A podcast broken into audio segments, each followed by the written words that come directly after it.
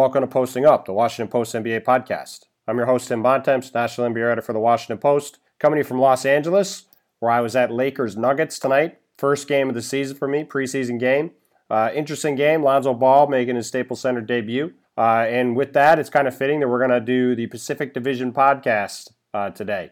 Going to have five people on to preview the five teams in the Pacific Division.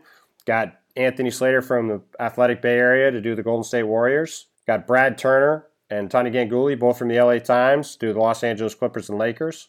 Got Ben Golliver from Sports Illustrated do the Phoenix Suns. We've got Sam Amick from USA Today to do the Sacramento Kings. Should be a fun listen. Go deep on all five of these teams, give you a bunch of stuff to think about as we go into the regular season. Now, from right now, two weeks away, kind of amazing uh, after everything that's happened. We're two weeks away from Celtics, Cavs, and Warriors, Rockets on October 17th. Should be a pretty crazy, uh, pretty crazy couple weeks, and for what should be ahead of what should be really a really crazy season. So, with that, let's uh, let's get to the podcast, starting with Anthony.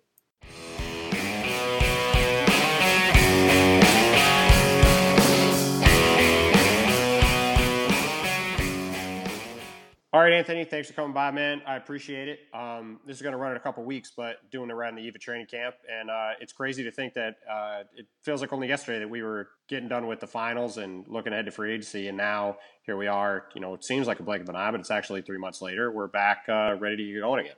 Yeah, you know, like you said, I don't know. You say you're putting this out in a couple weeks, but media day tomorrow. Um, what they I think a week from their first practice, which is this Saturday's preseason starts, and they're going to China for eight days. So about half of their preseason is going to be overseas. Get back one game, and then you know they're getting going. What October seventeenth, I think, is the opener. Yep, that's closer than you would think.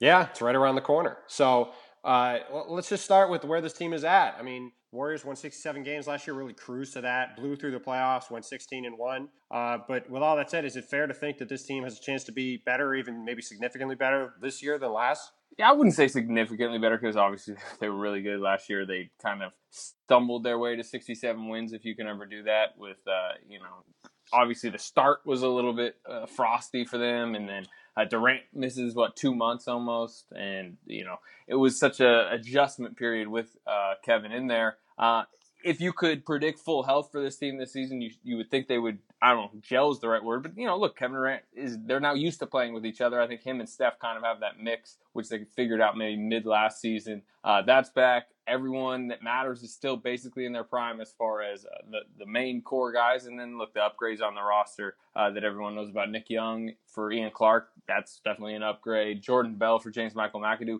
we think that's going to be an upgrade. I mean, Jordan Bell looks promising, and then Casspi, you know, I, the, I think all you need to know about this team is Omri Casspi, who a guy most people who know basketball are really high on. Like, I'm not even sure he can get minutes, but he's clearly an upgrade from Matt Barnes. So uh, there's no way, unless injuries happen, that you'd expect them to, to take a dip at all. I mean, it's either going to be stable or even better. Well, I, I, thought I only said significantly better because you always look at a team, and if teams are sick to, to, tend to have a lot of guys come back, tend to tend to be better the next year, just from continuity standpoint. And like you said, the, the three spots they they turned over, they they should improve pretty significantly on all three. Yeah, for sure they will, but it's just like I, once you reach the level they are they're at, right? I mean, can only prove so much on. on yeah, I mean, maybe they will be significantly better, but I'm not sure we'll be able to like really quantify it. I mean, look, their net rating was like historic last year. It was even, right. It was even better than the what 73 win season. I think net yeah. rating wise. Um, their playoffs they went 16 and one. That's when they. I mean, maybe they have their playoff selves in the regular season and that's how they're significantly better. But at the same time, like we all know, they're not going to attack the regular season like it's the playoffs. So right, I think they have a similar type season. They kind of they rest a lot of guys. They have some dull games when it's you know maybe an LA game or a Phoenix back to back where they're like, oh, they let the Suns hit 23s or something like that. Mm-hmm. They own they only win six. What's the, I think the over under is about 67 and a half. Right. I think that's that's a very good over under. I'd probably put them right around there. Uh, and then they'll get into the playoffs and they'll be massive favorites as, as long as there's no injuries. And uh, then we'll see, you know, w- how dominant they are. And if they're just as dominant last season, probably be sitting there in the West Finals, not necessarily talking about competitive series, but hey, is this the greatest Warriors team ever? Is this the greatest team ever? Right. Uh, and then they may run it back again the year after that. Yeah, no, it's it's it'll be interesting to see. Now you mentioned Nick Young of all of all the guys they brought in, he's probably the most uh, interesting to um, to to casual fans. What what do you think his role is going to look like coming into the season? Look, I mean, like I said, that Ian Clark role, but uh, upgraded in a sense of it's it's something that Steve Kerr complained about was the lack of create shot creation on that second unit. He likes to do something that a lot of the basketball community uh, doesn't like, especially with teams that have two stars. Obviously, the Warriors have four, but he sits his two best guys at the same time. Durant and Curry. Uh, usually, their bench time overlaps at the start of the second quarter and the start of the fourth quarter. Last year, that lineup, which is very defensive minded, and look, if, the, if your second unit is Draymond Green, Klay Thompson, Andre Iguodala, David West, and Ian Clark, which it was last year, like that's an incredible lineup to throw out there as like maybe basically maybe your worst lineup, definitely worst offensive lineup. But at the same time, like just think about all those guys. None of them are really off the dribble shot creators. Even Klay Thompson, as good as he is, he never really dribbles into his shots, makes a play. Ian Clark never did that. Very good backdoor cutter. But what they have in Young is a guy that can, you know, do stuff that a lot, you know, it's not what Warriors basketball is supposed to be on this mantle of, you know, cutting, you know, free flowing, everyone touching the ball. But there are times where that unit stagnated. And this year, when that unit stagnates, they might just throw it over to Nick Young, who, look, Nick Young had a huge year last year. I think he played 60 games, hit 173s, right. 40% from three. I mean, those are those are big numbers. I and mean, he's going to get not, a lot of open looks. Yeah. I mean, the, the my question with Nick Young is I think he's going to matter in those three minute windows. He's going to make the, the Warriors better in those three minute windows at times where, hey, he's just hot. He's having one of those games where he's 8 of 11 and he hits a couple step backs that aren't high percentage for some guys, but they're higher percentage for him. But can he also matter in the moments where they bring a Durant back and they bring a Curry in and Young's playing good and he can kind of sit in the background. He was good from, you know, on his corner threes last year. I'm looking right now, left corner, he was 21 to 54. Right corner, he was 25 and 57. That's solid. If he can sit in that corner and be okay with not taking those really contested shots when the main stars are in, when the MVPs are in the game,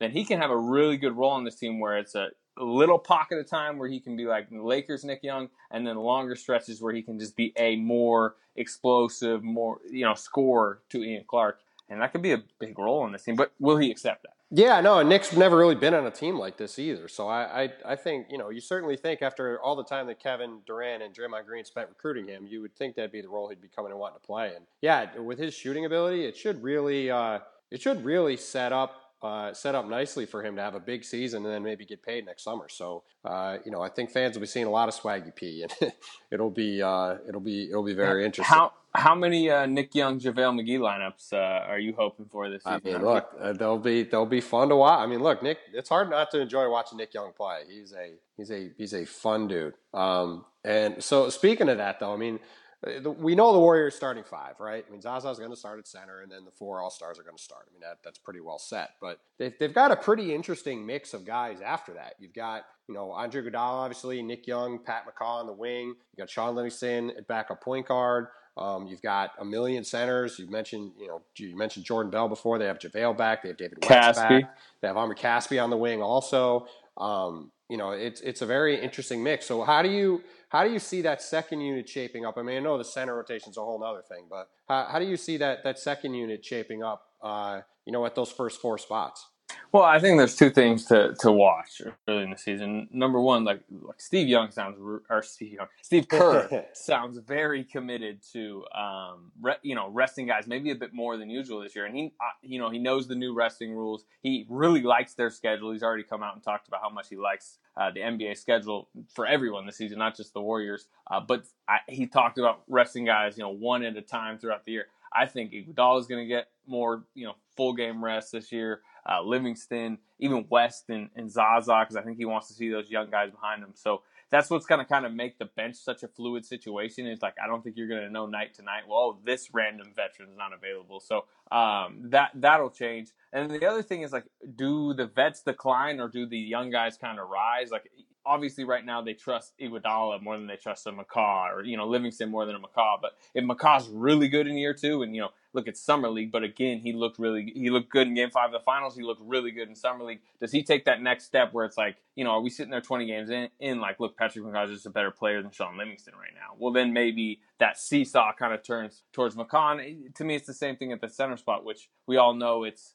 um, you know, five different guys, but can either Damian Jones, Jordan Bell overtake a, a Zaza, and that's one of two ways. Does Bell look good enough to do it, or is Zaza declining? I mean, Zaza, what I think he's 33, 34, but he almost seems like an older uh, version of that age, and then Mhm. David, David West, who has aged fantastically, I think he's just about to turn 37. So you know, does he hit that really downside uh, where he starts to look aging, and can the young guys overtake them? So to me, that's the two things to watch on the bench. But I mean, they're loaded. That that's what's crazy about this team is like, yeah, you're top heavy if you have four All Stars, and they are definitely top heavy, but you can still be really deep while being top heavy, and that's what this team is. Yeah, it's a pretty good combination, right? I mean, it, it, Yeah. really it really is pretty good. What do you what do you think? You know, Jordan Bell in particular, you know, got a lot of hype when he got drafted. You know, the Warriors paid three and a half million dollars to get him, uh, get that pick from the Bulls to take him, and you know, after Dwayne McCaw came in and contributed right away, I know people, I know there's a lot of people who think that Bell has a chance to do the same thing. Is that your? I mean, you just talked about how many centers there are. I mean, what, what do you where do you think he fits into that into that mix right now? I think right away uh, they have a Draymond Green backup four that they didn't really have last year. Obviously, Durant can play small ball four or small ball five, and that just allows for you know so much versatility. But remember, Kevon Looney was a guy going into last season actually had a pretty good preseason, and they were thinking uh, they'd have a guy to really spell Draymond Green. There were nights where Draymond Green missed the game because he's either resting or you know he, he tweaked an ankle a couple times early last season, and they started Kevon Looney. Um, well, Kevon Looney clearly seems to uh, be on the end of this 15 man roster, and may not even be on the roster uh, by the time the regular season starts. So Jordan Bell immediately, I believe, is kind of that backup Draymond Green uh, at the four. But at the same time, where I'm really interested in Jordan Bell, and I think Steve Kerr will have these lineups in preseason, maybe even early on, especially against small ball like Rockets type teams, is play those two together. You have a really small front line with uh, you know Draymond at the four, Jordan Bell at the five, but man, the switchability of, a lineup that would have those two and maybe an Iguodala, Durant,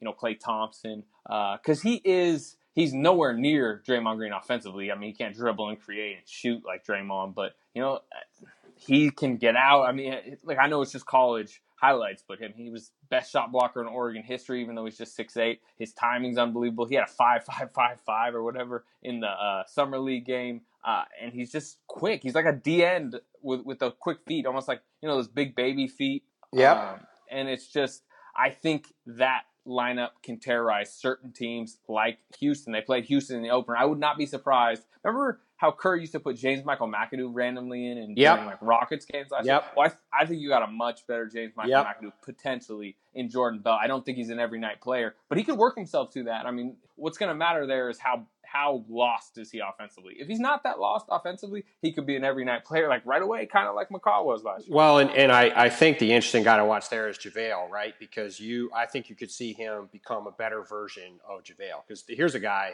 that's super athletic um, and can can play kind of that that dunker role that JaVale excelled at. Obviously, he's not quite as big as JaVale, but he's still got a really good vertical leap, can go up and get an alley oop. And he's a guy that it should be way more reliable defensively, even as a rookie, than JaVale. Like, you know, McAdoo would come in generally in those minutes when they'd be playing a smaller, quicker team, and, and Kerr wouldn't necessarily trust a guy like JaVale to play, you know, play against a, a team that could really get him in the pick and roll. But if you got Jordan Bell who can fly around and, and you know, if he gets ice on the perimeter, he could be okay. All of a sudden, that that gives them an option that, like you said, you know, they tried to have McAdoo play a little bit at times last year, but he wasn't any kind of a rim presence at all. And Bell should be able to provide both of those things, which makes him, I think, like you said, over time, if he can if he can prove it to the coaching staff, I think he could be a really intriguing option for them. Yeah, I think a smarter than McAdoo defender. I obviously a better rim protector. Um, and I think a be- probably a better offensive player. At least he projects to be. I Oh, he can definitely because he can definitely get up. Like that's why I think that he could potentially be an improvement on those JaVale minutes. Kind of like you said with with what McCaw did last year. Like he he I think could you know McCaw at times kind of grew past Ian Clark and they kind of went back and forth. And I, I could see I could see a similar thing happening there where they look at him as a guy who can who can really grow into that kind of role and, and take some of those minutes away because he does provide you know those things at both ends that JaVale does, but with potential to maybe be a little more solid defensively. You you know one other thing he does well. He, he actually can pass. He's really, He really good can. at the. Uh, He made know, some nice passes in summer league. Yeah, I mean, and it's not just like oh, David West out of the high post, he'll hit a cutter, but he, he seems to be pretty good at if he's diving down the lane, somebody hits him like over the top, and he can catch immediately identify like an Iguodala standing in the corner and just kind of sling it out there to him. And Yep. it, that's a you know that's something that when JaVale's in, JaVale does a lot to their offense. And if you look at the numbers offensively last year, I mean, net, it's unbelievable when JaVale was in the game. But he JaVale was never catching a dive pass and then rip, you know ripping a nice pass to the corner. So it's just it's just upgrades. It, look, it's just another tool that this team suddenly has, and it's because the Chicago Bulls just wanted a little bit of buyout money for Dwyane Wade. it does seem that way, doesn't it? So, uh, well, let me let me get to the last thing because there isn't obviously there isn't a ton to talk about with this team, as good as they are. Like you kind of know what they are, but um, is, is, it a lot obviously happened in the NBA this summer? But did any of it? Uh, do you think anything really allowed anyone to close the gap on the Warriors, or do you do you come into this season? You know, basically, you know, you kind of touched on at the beginning, but do you kind of basically look at them the same way we did a year ago, where it's going to take something catastrophic on their end to really change the calculus from anything other than you know them you know theoretically cruising to a second straight title. Well, look, I think Cleveland got a bit worse uh, in this particular matchup because look, Kyrie was effective against the Warriors in really the last two NBA Finals, and you know, no more Kyrie. Everyone, I think, it's kind of overhyping the Jae Crowder addition. Like he'll help and like he'll be important in a in a Warrior series, but they would rather have uh, Ky- if, they had, if they had Kyrie and and Jae Crowder, maybe yeah, that's a different story. Exactly. Like like no doubt he helps, but so that is the finals matchup everyone expects, and if the Warriors got a little bit better and, and the Cavs in that matchup got a little bit worse, then you know they're more favored in that matchup. Then you go down Spurs matchup. Well, I think the Spurs got a little bit worse uh, in this particular matchup. Jonathan Simmons was always really good against the Warriors. Dewayne Dedmon was usable against the Warriors. They lose both those guys. I mean, they add Rudy Gay. Like maybe if Rudy Gay has really kind of a revival, uh, and the Spurs kind of sculpt him into like a Spurs version of Rudy Gay, like he'll help. Um, and you know, I trust the Spurs to be very competitive. They probably were going to give the Warriors the best series out of anyone last year if uh, Kawhi doesn't come down with that injury. So they'll they're still maybe a, a, stable matchup as they were last season. Houston, you know, they got better. Probably, I mean, I think Houston will be a better team now. Are they better specifically in the Warriors matchup? It's tough for me to see a team that's uh, two smaller kind of guards as like the fulcrum of the entire team. Uh, you know, beating a that this two way lengthy monster that the Warriors are. So um, I'm not super high on them. I think Oklahoma City now is a is a much more fun matchup than they were last season with Paul George added to that. Core. Yeah, you would think they don't. You'd think they don't lose every matchup by 25 points this time. Yeah, you know, maybe it's a. T- it, I just want to see a game in the fourth quarter, and like, look, those matches are going to be so emotionally charged up and fun to watch because when you have that much emotion in the arena and that much talent in the arena, it's like great basketball to watch. But I mean, they don't strike me as like a threat in a seven game series or right. a threat to even win maybe two games in a series. Um, other than that, I think the Timberwolves are the team to watch as this era moves forward to like two years from now, three years from now.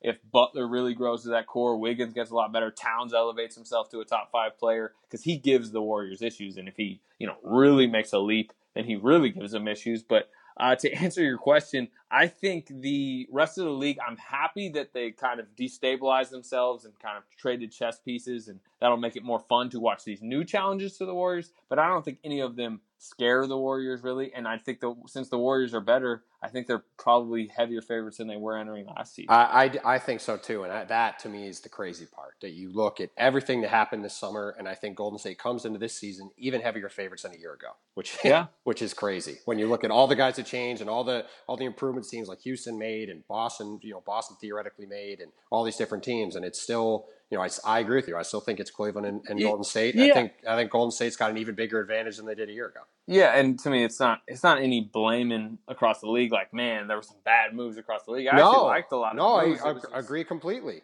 Agree completely. Yeah, it's just the Warriors. I mean, what's the la- the last time we saw the Warriors? They were completing an absolute stampede through the playoffs, and like you know, upgrades the positions. You just expect them to come back more stable. We'll we'll see. The one thing, look, the Warriors they had they had injury luck last year, which you know you never know per season. Obviously, the Durant. I mean, even to agree, but they even had Kevin. They even lost Kevin Durant for six weeks and won sixty-seven games. no, like, no, but to me, the injury luck is that they in the playoffs they yes. They, yes. were healthy. And That's like, true. look, you could just a random Zod like that could have been a leg break instead sure. of a MCL sprain, Sure. and, then, and then what happens? You know, what if this Right. year it's a it's a break? You know, you that to me changes completely changes the dynamic, and it Right. can be on a random February night in DC like it Sure. was last year. Yeah, I mean that, that is the one thing that could potentially change it. But yeah, short of that, I just don't I just don't see anybody that comes close. No, but I I like the teams that are now sitting in the waiting and not hoping for that to happen, but kind of ready to pounce. I agree. I, I think it is going to make it a lot more fun to watch. So, so Anthony, I appreciate you coming on, man. Uh, I'll be seeing plenty of you, obviously, but uh, let people know where they can uh, where they can find you on social media and let them know about your new venture. Uh, at Anthony V Slater on Twitter. I now work for the Athletic, which is a subscription-based site. Uh, you know, Warriors coverage is me, Tim Kawakami, and Marcus Thompson covering the Warriors. A lot of subscribers so far. Numbers are doing good. Content I think has been really good, and it will only grow as media day, preseason, the regular season get going, and this team continues to make news like they always do. And you can also find podcast Warriors All 82. Just search it on iTunes. And after almost every Warriors game, if Tim Bontemps decides to show up, we will do.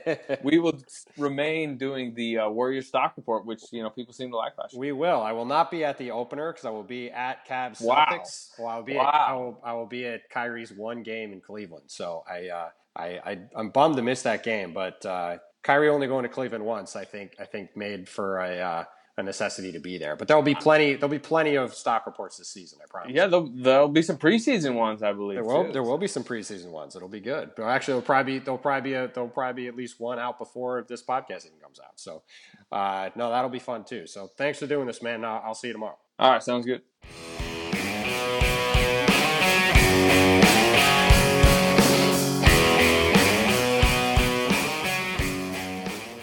I'm here with my friend Brad Turner from the Clippers, uh, from the Clippers, from the Los Angeles Times, uh, better known as BT. Um, I appreciate you coming on, man. Uh, you uh, you ready to get going here? And let's do this. Let's do this. All right, let's do it. So you're you're very wound up about the Clippers, Yes. as is everybody. But uh, we're we're just joking before we got started. You know, Blake Griffin has dealt with seemingly one injury after another for a while now, and um, we're doing this a couple days before camp starts. But he he's not coming back anytime in the short term, I don't think, from this toe injury. So at least as far as you know now, what what is kind of the realistic time frame for when he's going to get back, and and how much can we really expect from from him anytime soon, given you know that's a pretty serious injury for a guy with his explosion to try to come back from. Man, that is the greatest question on earth if you are a Clippers fan. When will Blake Griffin be back? We've had estimations that he would be back sometime when training camp started, which means that'll be Monday for Media Day. Camp starts on Tuesday, the 26th, in Hawaii, of all places. Right. to a period that maybe he wouldn't be back until December. And that's a long, long gap in between the time he had surgery, which was the first week of May. You know, so uh, right now I'm not sure. I don't think the Clippers are sure when he's coming back. From what I understand, Blake has not been running a whole lot. He's been shooting some at the facility, but they haven't seen him much at their practice site in Playa, Playa del Rey. So no one really knows for sure. I guess we'll find out more on Media Day Monday. But if he's not healthy, and let's just go with the long term, he doesn't come back until December.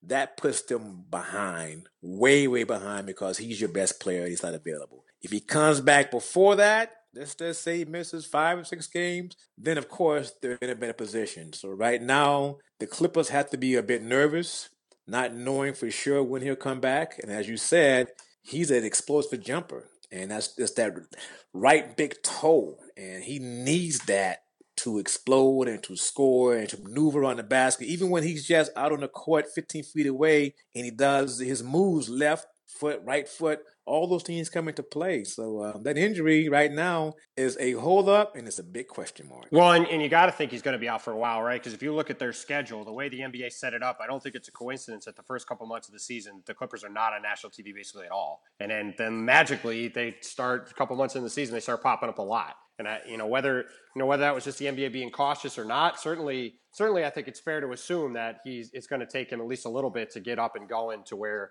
where they're going to need him to be.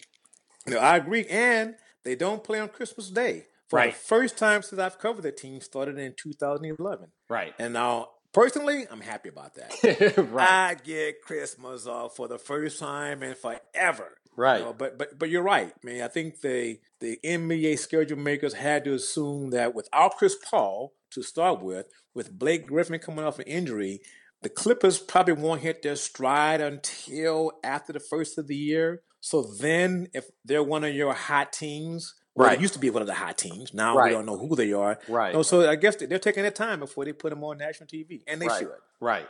Um, so let, let's let's just skip ahead to whenever he does get back on the court. Um, the thing thing I thought was curious about their summer was they obviously went out and spent a bunch of money to get Danilo Gallinari after they traded Chris Paul It was kind of their big free agent acquisition. But to me, he's best suited as a power forward at this point. and now they basically locked him up to play as a small forward next to Blake and DJ. So how how do you see that that front court working? When to me, I think they've really, in an ideal world, got two power forwards trying to play next to a center. Well, I think what Doc Rivers, the coach of the Clippers, is assuming that will happen when they take DJ out of those games, that then he'll have Blake playing the five position. Mhm. and He'll have Gallinari now playing the power forward position. You know, so that's what they sort of view. But in the meantime, if you're going 6'10, 6'11 DeAndre Jordan, 6'10 Blake, 6'10 Gallinari, you know, that's a big team. Right. So, and and you're right. I, I think where they get hurt at the most is on defense. Right. Gallinari can shoot. He can score the basketball. He's a really good outside shooter. Blake is strong inside. DJ only is great getting lobs. But on defense, you got two guys, and Blake and Gallinari, who weren't very good defenders. You have a great rim protector in DJ, but if everyone's getting to the rim all day long, all night right. long, Right. you know, then he'll be in foul trouble and he won't be happy. Right, exactly. No, that that I think the defensive end, I think that's going to be real interesting because DeGallo and Blake will be able to score with anybody, but if they're giving it back on the other end, it's not making, uh, it's not doing them Well, much good. well, maybe that's their best defense. As, Might- a, as a, the, the two guys that score like you know fifty five and hope they don't give up sixty. That that might be that might be what it is. Now, what do you what do you think? uh, You know, obviously moving on from Chris Paul, which we'll get to in a minute. Um, what do you what do you think their backcourt rotation is going to look like? Because they've got you know you know between Bev- Patrick Beverley, they got in the trade, and Lou Williams, they also got in the trade. They got Austin Rivers. They got Milos Teodosic, who they they signed uh, from Sir from uh, from overseas. I mean, they they got a lot of guys to try to mix in there. What do you what do you think that rotation is going to look like?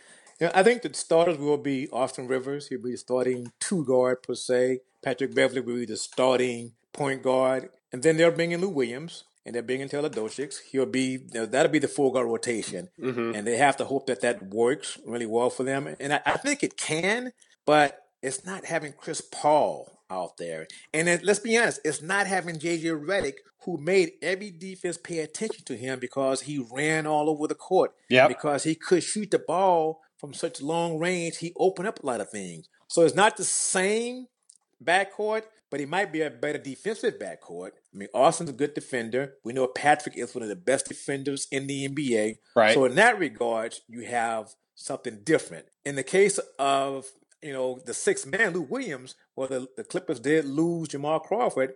I don't know how much they lose in that case because Lou is a professional scorer. Right. Lou can get buckets the same way Jamal got buckets in Right. different ways Right. you know, and he's a little bit younger. So they, I guess the the one that I'm curious about is Teodosic. Can he play in the NBA? Can he be effective in the NBA? He's been one of the top European guards, you know, ever. But the NBA is a different beast, as you and I both know. Right. Well, and, it, and the interesting thing, if they do run it out that way, and they've got they've got Austin and Pat and starting, and, and Lou and Lou and Teodosic coming off the bench. When Lou and Teodosic are on the court together, the, the Clippers might as well not even. They might as well just put the ball in the basket for the other team and bring it back up. those guys, those guys both like they're both fun guys to watch play. And Teodosic, like you'll see, he's he's one of the best passers I've ever seen. Like he makes some crazy passes that are fun to watch. But those guys, those guys both don't even pretend to play defense. So No, no. I, I would assume when those two guys are on the court, that's when DJ must be on the court. You would because he'll think be, so. He'll be blocking shots or trying to block shots all night long. Right, you would you would certainly think so, and it it it, uh, it is kind of funny. Like you think you know, the Clippers for so long, we've thought of them as just kind of the same team, right? To the point where it was almost like I know we joked when I when I see you last year about how it's just kind of the same old Clippers again, and like the same the same exact questions, the same exact team, and like this year, like you think they had i mean for so long they've had chris and jj and jamal all in that those their you know their main rotation at guard now all those guys are gone all at once and it is it is it, i think it is at least for you going to be a lot a lot different group than than you've had just because you know a lot of those those stalwart guys who've been there for these last few years are have all kind of left all at the same time Look, the Clippers have nine new players. I mean, that's a lot. Right. So that's nine new key players. They have two starters coming back in DJ and Blake. Right. Beyond that, and then in the key six man, you know, Jamal, who's won three six man of the year awards, two Right. with the Clippers. That's a big overhaul. Right. That is a lot to deal with, especially in the super competitive Western Conference. So now all of a sudden, the Clippers go from a team that we all assume would be in the top four in the West, which they were throughout this Doc Rivers regime the last four years. So now have me thinking they're probably, you know, six, seven, eight, maybe nine. You know, so they're a team that's going to fight for a playoff spot. I don't see them being in the top four for sure. Right. Not even the top five in my eyes. But let's just say, all things being equal, the Clippers are a healthy team. Right. They play all their guys play top guys, Blake, you know, Teodosic and Dr. Gallinari. They all play at least seventy five games. Which Right. Are, you know, for this, today's NBA is a good amount of games Right. to play. Right. If that happens, I still see them being in the sixth spot. Then I say they get into the playoffs. But if someone goes down, and as we know with the Clippers, someone always goes down. Right. They t- just can't avoid it. Then they're fighting for a playoff spot. Then you've got issues. Yeah, to me, I mean, uh, this is going to come out for in a couple weeks, so I'll just say now. I mean, m- one of my bold predictions for this season is they're going to miss the playoffs. I think. I think you know, for as much star power as they have on the team, I mean, you said it. To- me, you know, I think the pieces fit kind of oddly. Uh, a lot, you know, they have pretty, they have a pretty good amount of talent, but it kind of it it, it doesn't necessarily line up great. And I just think the injury thing is going to really kill them. I mean, we have no idea when Blake is coming back. Gallinari is a guy who, you know, he's got a broken hand now. He should be ready for camp, but he, um, you know, he he always misses 10, 15, 20 games. And, um, you know, if, if any of those other, you know, if those guys both play 60 games or less, you know, to your point, it's just hard to see how in the Western Conference they're going to have enough otherwise to, to make this thing work. Because look, there's some good young teams out there. Yeah. Minnesota is a team I expect to be in the playoffs this year. Oklahoma City will be better. And I mean, and we keep trying to shovel dirt on San Antonio. Right. Well, I've I've stopped. They're still Right. around. Houston is going to be incredible, and Right. Golden State are the champs. Right. There's so we already got five that- teams. That's before you That's get to. Denver, To Denver. Portland, Memphis, the Clippers, New uh, Orleans. New Orleans. And let's not forget, Utah still will be in there. right. And Utah's going to be in the mix too. I mean, all, all six of those teams, I think, are probably fighting for th- for three spots. Yeah, and absolutely. you know, like the fact that, and look, if like you said, if Blake,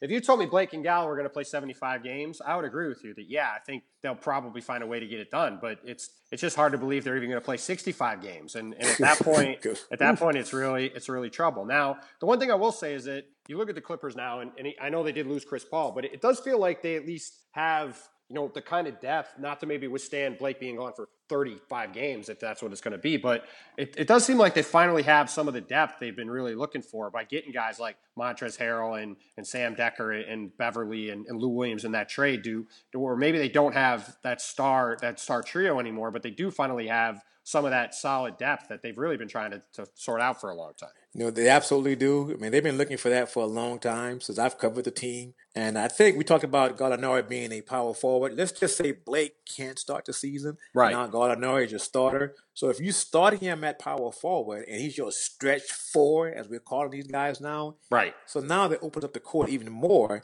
you know, so they can still maybe hold on, but you just you got your best player can't be out 25, 30 games. Right. And right now, Blake Griffin is their best player. Before that, it was Chris Paul. Right. There's no doubt about that. You have to have your best guy out there performing and playing to his highest level basically every single night. But having depth the way they do now, by having someone like Sam Dekker, who's improved quite a bit, who's shown that he can play in this league, Montrezl Harrell, he's he's improved over the years. So he's a good center for them to have. And so I, I think there's something there. But in the end, if Blake is not playing 70, 75 games, it won't matter. Right. Well, it really won't at all. And that, that kind of gets to the last thing I want to ask you about, which is, you know, the, the Doc Rivers and, and Jerry West relationship. I mean, you, you've known, you, you've been around the league a long time. You've known Doc for a long time, even before he was coaching this team. And now, uh, you know, you, you covered Jerry when he was with the Lakers uh, back in the day. So, I mean, you, you've been around both those guys a long time. Where, where do you think that relationship is at? And what did you make of the whole situation with Doc having to give up the, uh, um, the, uh, the, the, the president title and just being, being the coach now for the team? You know, it's an interesting dynamic because Jerry is this dynamic force, and so is Doc. You've known him for a long time. Right. Jerry West is someone who's put teams together throughout his career, and they've been great teams. But Doc has been one of the better coaches in the NBA. So yes, they have two big egos, but the decision was made by Steve Ballmer, the owner. That's the guy who makes the final decision. And one of the guys we have not mentioned in all of this, you know, is uh, the vice president, Lawrence Franks. Right. He plays a role. He's more talking more to the media than he ever has in the past. So I, I think Lawrence and Doc are working together and trying to make this work, whereas Jerry is the consultant who perhaps has the ear of the owner a little bit more because Jerry's getting paid $4.5 million, your kind of money that you make at the Washington Post, I might add. Settle down with that. Settle down with okay. that. okay, all right, my bad. I, will take that back. You know, so I, I think it all works, but Jerry is a stickler for details, and Jerry is someone who doesn't mind, he won't hold his tongue. Doc is someone who kind of massages the media, kind of gets his own narrative out there. You know, but in the meanwhile, you have Jerry back there going, I, don't know, I don't know about that. You know, so there'll come a time when they butt heads, and I think that's good if you do it the right way. You disagree, and then you come to a conclusion together what's best for the organization. So I, I think they work well together. I mean, so far this summer, I haven't had, I haven't heard much of an issue between the two of them or the three of them. They're trying to get this thing moving in the right direction, and they lose Chris Paul, so that was a big blow. So how do you recover from that? You know, so you have Jerry around, who's not around a whole lot from what I understand right now. He was when he first got there, but the season starts, and how about this? We start off in Hawaii for training camp. I am man, I'm so down about that. Well, I'm yeah. uh, I'm I'm glad you're going to get a chance to get get some more sun, my man. Because uh, yeah, well, I need it. I need that tan to keep going. That's very true. So, all right, BT, th- thanks for doing this, man. Before you go, though, let uh, let people know where they can find you on uh, on social media so they can. Well, they can I am on. I'm only on. I'm only on Twitter, man. B a b a underscore Turner. That's what I do. Wow, uh, I can't. I can have Instagram and all the stuff that you have going on, and, and I, I, don't want to talk about how you your other sites that you're on. We leave that alone. you, uh, yeah, you know, you know what's going on, man. So oh, thanks, oh, yes. uh, th- thanks for doing this. I appreciate it. Now, uh, look forward to seeing you down the road. Likewise, my pleasure.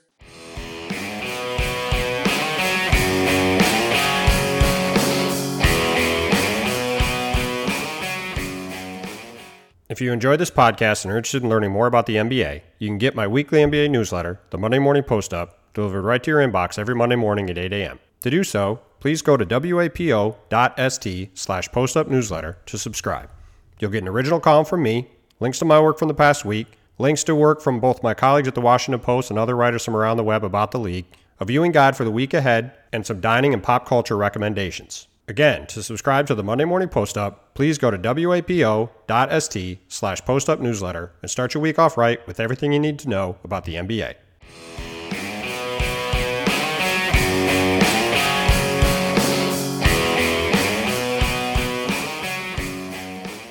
All right, Tania, thanks for doing this. I appreciate it. Um, this is going to come out in a couple weeks, but uh, you know we're talking right on the eve of training camp, which should be a pretty interesting few weeks. You've got the uh, the beginning, you know, most notably the beginning of Lonzo Ball's professional career. There's been so much talk about him, uh, but there also the Lakers did draft two other guys in the first round too, Kyle Kuzma and Josh Hart. Um, and while they haven't gotten you know as much notoriety as Lonzo, you know, all three of those guys came pretty highly uh, rated into the draft. And, and, and, look, you know, Josh Hart didn't play much. Kuzma played really well in summer league, helped the, the Lakers along with Lonzo win the summer league title. So, you know, obviously start with Lonzo, but you know, with all three of those guys, what do you see their roles looking like in this uh, this first season of their pro careers? Yeah, you know, I think that you're right that we're all really excited. I mean, I'm as a as an observer, I'm really excited to see what happens with Lonzo Ball's career, how he develops, um, what he struggles with in the first year, and he's going to struggle with some things. You know, he's he's 19 years old. He'll be 20 when the season starts, but like he's young, he's skinny. Um, you know, he's got to learn about NBA defense. There's a lot of things that that are there's going to be a learning curve for. Um, but you know, I talked to Larry Nance Jr. earlier today, and he was just gushing about how excited he is because he's like, I'm a guy who likes who does well in space, and Lonzo has eyes on the side of his head and the back of his head. he hmm. can he was like he can just if you're open he'll get it to you no matter where you are or where he is and so um, the players are definitely really excited about that and that's that's the thing that I thought, you know, the whole draft process when there was all this this talk about the Lakers, you know, things that they don't like about him. I just never bought it because he has something that they haven't had in a long time, and Right. that's a guy. It's a guy who can who just knows how to run an offense and how to get how to make everybody better at that. And certainly when they're being when the team's being run by you know one of the great point guards of all time, I always I always thought it was you know pretty hilariously uh, transparent that there was some deception attempting to be going on. But I, I don't know how anybody in the world would have ever expected them to pass on not only a guy who was pretty clearly rated at you know at worst the second best player in the draft with the second pick, but a guy from LA who's a tall point guard with great passing vision who played at UCLA in an up tempo offense. I mean, it was really hard to see how they could possibly pass up on that guy, no matter no matter who else was on the board. Yeah, definitely. I never, I, I just never bought that.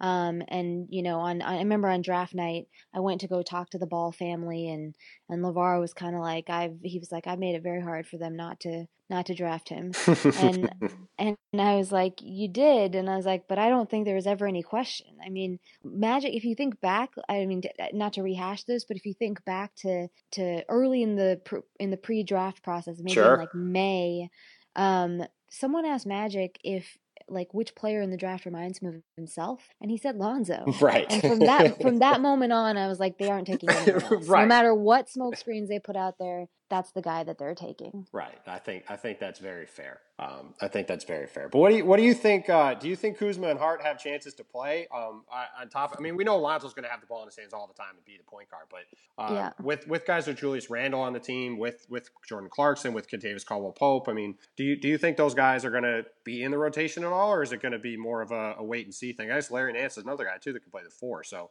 they they Mhm. both have a lot of competition for minutes at their spots. Yeah, I think that Kuzma has a little bit of a they they have a lot of both of those positions they have kind of log jams at. Um, I think especially guard because they've got guys that they want to see and that they want to develop and um, so I I think that I would say that it's more likely that you see more of Kuzma. Um, and they really liked his three point shooting in summer league. He was pretty good with that. Um, they think that he he can be a really good defender, which was a priority for them because they were very they I mean they were the worst defensive team in the league last year. Um, so you know I can see I can see room in the rotation for Kuzma more than Hart, but um, you know Hart I think. eh, Like a lot like Larry Nance Jr., he's got a level head. He's he was in college for four years. Um, he's someone that I'll be really interested to see. He was hurt through summer league, and I remember talking to a lot of just random coaches, assistant coaches from like other teams and like personnel people that were around there who were who kind of wish that they had been able to see Josh Hart because he's he was someone that was intriguing to I think a lot of people. Yeah, the stat Um, the stat translations really liked him a lot. I, I know a lot of teams that, that were pretty intrigued by him, and, and Mhm. uh, we're hoping. I know there were some teams early in the second round, especially that were hoping that maybe he would slip, you know, a couple more picks, and then maybe they could jump up and get him because they uh, he he was a guy that, like you said, for a lot of reasons, people were pretty intrigued by. Yeah, and he had that ankle injury in summer league, so he didn't really play much at all. Um, so people were a little disappointed they didn't get to see him. Yeah, so uh, one guy who people got to see a lot of last year was Brandon Ingram, who was the number two pick in the draft. Uh, very intriguing athlete, you know, six, I guess, what, 10, probably six nine, six ten, super long. Um, had his growing pains at times, but also towards the end of the year showed some flashes. And, um, you know, with with Lonzo on the team uh, to, to maybe take a little bit of the pressure and spotlight off of him, um, and, and the fact that he spent a year kind of getting used to the NBA and, and everything that comes with it. What, you know, is there is there an expectation mm-hmm. around the Lakers that this could be, you know, a big kind of breakout sophomore year for him? Well, Tim, are you going to be honest to the people of the podcast listeners and tell them what you actually thought of Brandon? Well, I mean, I, I've I've been pretty on the record about it. I think. I mean, I've I've thought from the beginning that you know he's a guy that I think can be a, a nice player in the league. You know, maybe a, a Tayshaun Prince type, uh, a very good player. But I just didn't see him becoming the you know kind of superstar prospect Yeah. that that I think people have uh, that a lot of people thought he could be. You know, I, I even thought like during the draft process, I didn't I didn't think he like there was talk that at times that he was in the same category as Ben Simmons for the number one pick. I just never personally saw that. Um, Yeah. But but there are other people you talk to, you know, and I and I know you you feel pretty strongly about him, and so do some people down there, and other people around the league who you talk to, and yeah. he's a guy that is a really got a really intriguing skill set. Yeah, you know, I it's interesting because like you and I have had this conversation before about like how about what Brandon will end up being, and it's I think that there's a lot there are a lot more people who don't see him every day, you know, up close who don't believe that he can be, you know, who believe his ceiling is a little bit lower than maybe the people who see him every day. I mean, right. the Lakers. The I will tell you this: like the Lakers coaches are super super high on him. Um, they they're the reason why Brandon was untouchable. You know, they keep using that word, saying that they wouldn't trade Brandon. They may have been able to, you know, work out something that could have gotten them Paul George if they had if they had thrown Brandon into the mix. Um, but they just weren't willing to do that. Like right. he was he wasn't a guy, and it's because of how high the coaching staff is on him. Me personally, like when I see Brandon, um, I as the season went on, like late in the year, there were several times where you could kind of see you could kind of see it coming out in him. Like you could see the aggressiveness, you could see the competitiveness that he didn't really have early in the year. You could see him understanding his body a little better and understanding angles and leverage and different things that they had been trying to teach him. Um, he's gonna have to still get big, fill out and get bigger. He's apparently grown like height wise uh, this off season. Um, he's put on some weight. He told us during training during summer league that he was he he wasn't planning on weighing himself until I think it was until training camp starts because because once training camp starts you're just maintaining weight so right. he he spent the off season just like putting trying to put on weight and build muscle and he's going to see where he's at I guess this coming week. Um, right. But he, you know, I will. The one thing that I really noticed, I think it's possible that he takes a big jump. He was fantastic in the part of one summer league game that he played. right. You know, he was great, but again, but he's not going against guys that he's going to be going against during right. the season. Um, his personality really changed too. And that was really interesting, I think, to a lot of people because last year he was new and didn't want to step on any toes and like really quiet. Like you could barely hear him. He never made any jokes. Sometimes he would laugh, but like he was very shy. And at summer league this year, it was a totally different guy. So that does, that's not everything, obviously. And like that doesn't necessarily mean he'll be a great player, but I think it's a really good sign that he's feeling a lot more comfortable with himself mm-hmm. and that that he's sort of growing into uh, the having the kind of personality that he could be someone who would impose himself on on other people. That plus the body plus right. you know, it's I think I do I still have I still have really high expectations for Brandon. I think he could make a pretty decent jump this year. Um, one one thing to add, uh, his shooting I think yeah, I was actually going to ask you yeah. about that. He came into the he one of the things that was really talked about with him was he was going to be a guy who's going to come in mm-hmm. and like you knew he was going to be a shooter.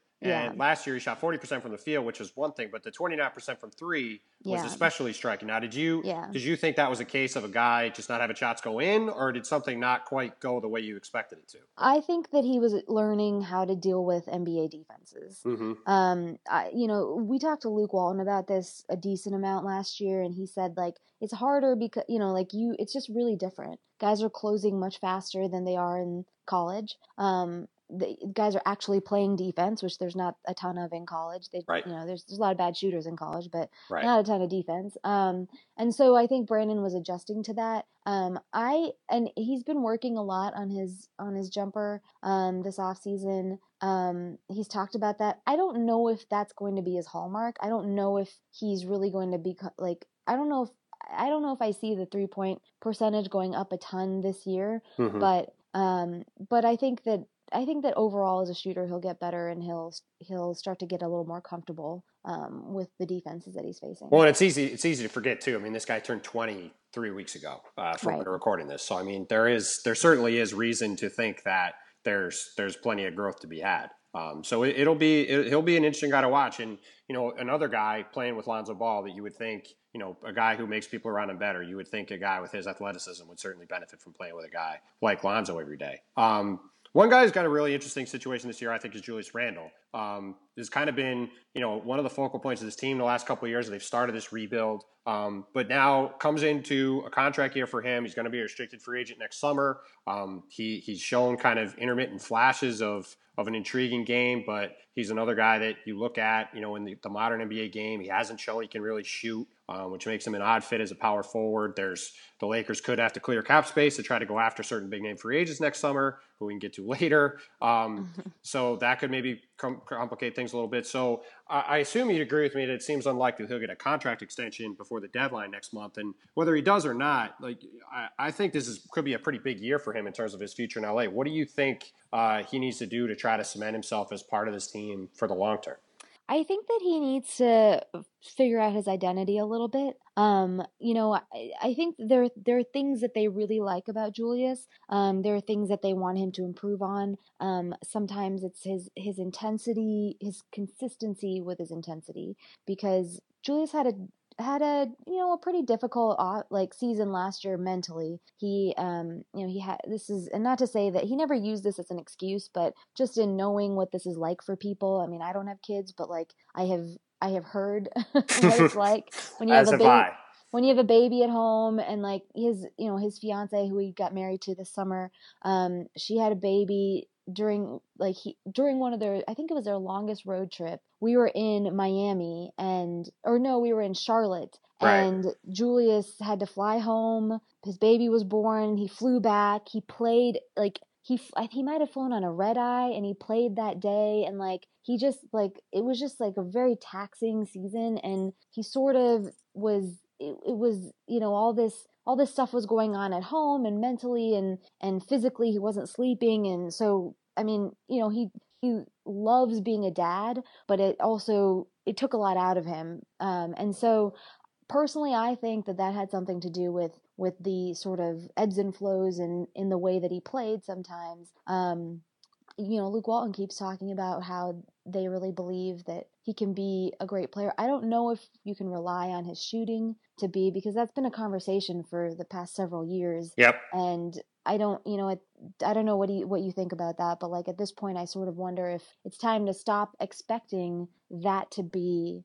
I would know, agree with that. A huge personally. part of his game. Yeah, I mean, look, he's played two years. He's he shot twenty seven point eight percent for. I mean, he shot 10 for 36 from three two years ago. He shot 17 for 63 last year. I mean, it, it, it's hard. The problem for me looking at him and looking at him as an elite player, and which is why I think he is, is the guy that probably is going to go if they do get a couple big name guys next summer, is if you're going to play the four in the modern NBA, um, you've got to be able to space the floor. And or you've got to be an elite defensive player. Um, uh, you know, because he, he can create some shots and handle the ball a little bit, which is one one of the other 3 mm-hmm. things people look for. But yeah, he can. If you, if you can't do one of those other two things, like if you can't have two of those three things in your arsenal, it's really yeah. tough for you to be a, an above average starter. And I, yeah. that's why I think he's an interesting player, probably a really good second unit player. Maybe he's a guy who could run a run a team off the bench is kind of a unique point forward. But I mm-hmm. think for what the Lakers are trying to do, it, he's going to have to really take a jump with his shooting to prove he mm-hmm. can be more than that. Yeah, he can. He can definitely create for other people, and they had him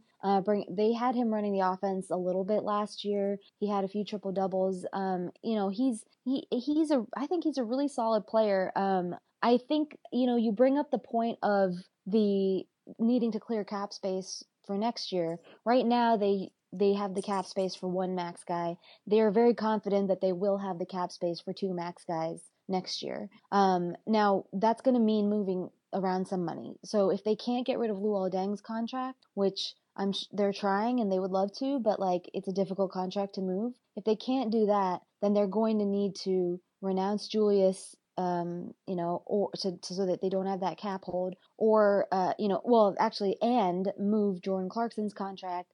Um, they're going to have to do something because they don't have they all they have talked about this offseason is next year we're going to sign two max guys, right? And they and they can't do that right as things stand right now one of the one of what I just mentioned is going to have to happen, and that could you know Julius Randle could be a casualty of that. Right, wouldn't wouldn't surprise me at all. So uh, uh real quick, uh, we got run through two things before we go. Uh, Ivica Zubac is a guy who you heard a lot of positive things about last year. You know, early in the year, he, he looked decent when he played, um, but then you know the Lakers go out and get Brook Lopez in the D'Angelo Russell trade. They just signed Andrew Bogut the other day. Um, where where do you think they're at with him, and do you do you think he's still got a chance to kind of carve out a, a pretty good long long term role there with them. Oh, oh yeah, for sure. Um, so uh, going back to my Larry Nance Jr. conversation that I, I literally I got off the phone with him like an hour ago, hmm. so it's on my mind. Um, but he uh he says that Zubac like he just raved and raved about Zubac's body this year.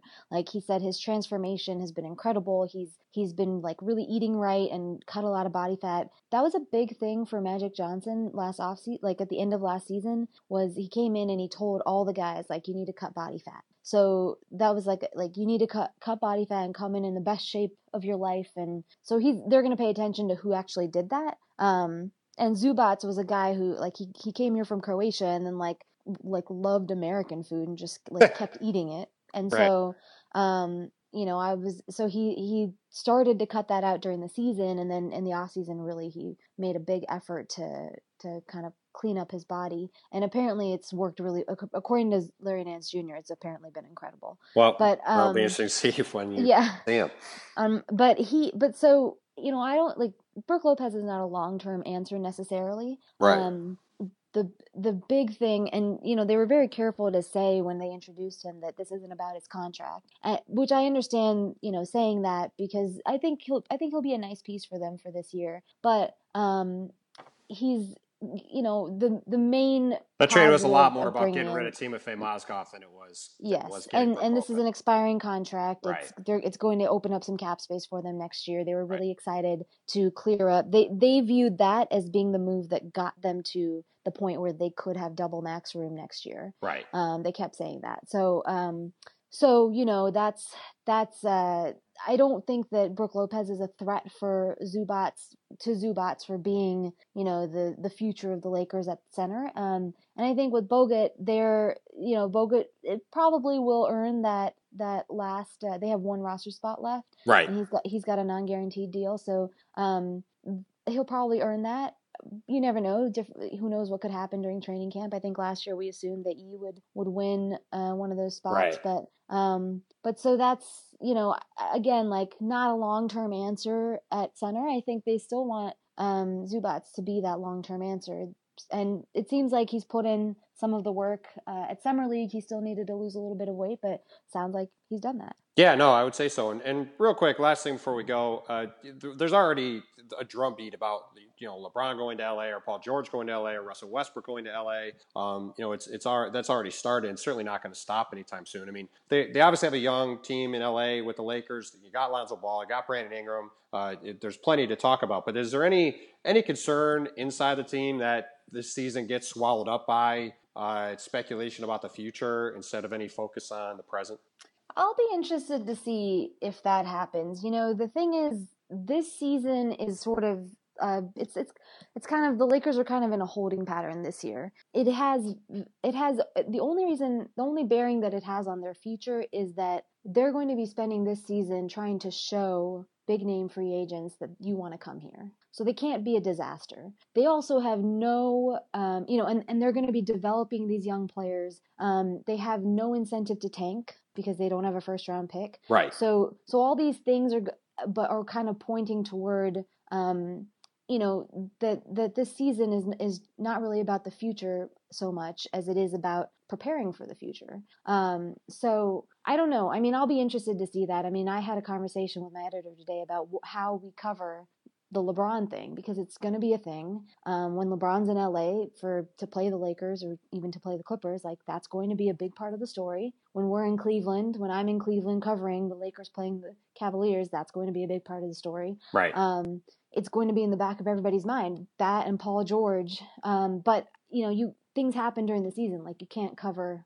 You can't talk about LeBron constantly. I, well, I guess you know, some right. people would argue with me. right. Right. Right. but but you know i think i think that like internally i think that they're really excited people are really excited internally that like they don't have to really worry about you don't have to worry about we're winning too many games you don't have to worry Right. about Right. um you know how's this all you have to worry about is making sure you look like a team that these free agents would want to join and you do that by being by, by being as good as you can Right. and by showing them that if that they can come in and fill in and do great things. And so I think it's a it's a generally pretty you know like it's a pretty good position for the you know Lakers staff to be in. The opportunity is there for them to get something done this year without without creating any sort of steps back that come with trying to tank. Yeah, no, I, th- I think that's true. So, Tania, thanks thanks a lot for doing this. I appreciate it. I know you got a lot going on, so thanks for stopping by. And uh, before you go, though, just let people know uh, where they could follow you on social media, and if you got anything uh, coming out the first week of camp that you want people to check out later on.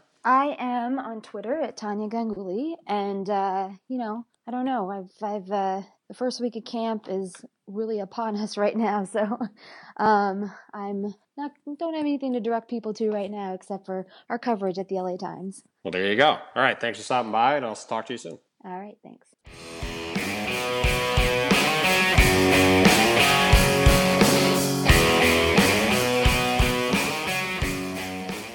All right, Ben. Thanks for coming on, man. I appreciate it. Um, I, am glad you've uh, you've survived the uh, the uh, the always interesting uh, aftermath of doing a rankings piece of any kind. You and you and Rob Mahoney did your top 100 for SI, and uh, and you survived it and are alive. So that that I'd say is a positive. Yep. No, I'm uh, holding up well, ready to probably offer a pretty demoralizing assessment of the Phoenix Suns. Uh, it would be interesting if you offered a positive one, given given things have not looked great. But they do have some interesting young players, starting with Devin Booker, who I went and looked, and you guys ranked uh, 64th on your list, and uh, I, I, think he's in a pretty similar spot when mine come out in a few weeks. Um, obviously, had the 70 point game last year. Um, you know, it, it looks like a, a, pretty interesting young shooting guard in the league in a position there's not a ton of depth at. Um, what do you think is the next thing he needs to do to kind of take that next step as a player and, and you know potentially get into the top 50 of lists like yours and mine next season? Yeah, I think he made nice progress in year two in terms of filling out his overall offensive game and. I mean, mostly scoring wise, I think he still has a ways to go as a playmaker for others, a pick and roll player for others. Uh, but I think that will come. I think he's got really good basketball instincts. Offensively, he got his efficiency up. Uh, he's shooting the ball well, catching shoot situations. He's a good isolation scorer, especially for his age. I mean, he's right on track to being, you know, an all-star caliber two guard. You know, a few years down the line. I think my big issue with the player like Devin Booker is let's not crown him quite yet. You know, he hasn't really played in a meaningful game. Uh, you know, they're they've been really mired in a, in a, tough stretch down there the last couple of years. So we want to see him take his own individual scoring, translate that to winning uh, and and hopefully do that in a more functional environment next season.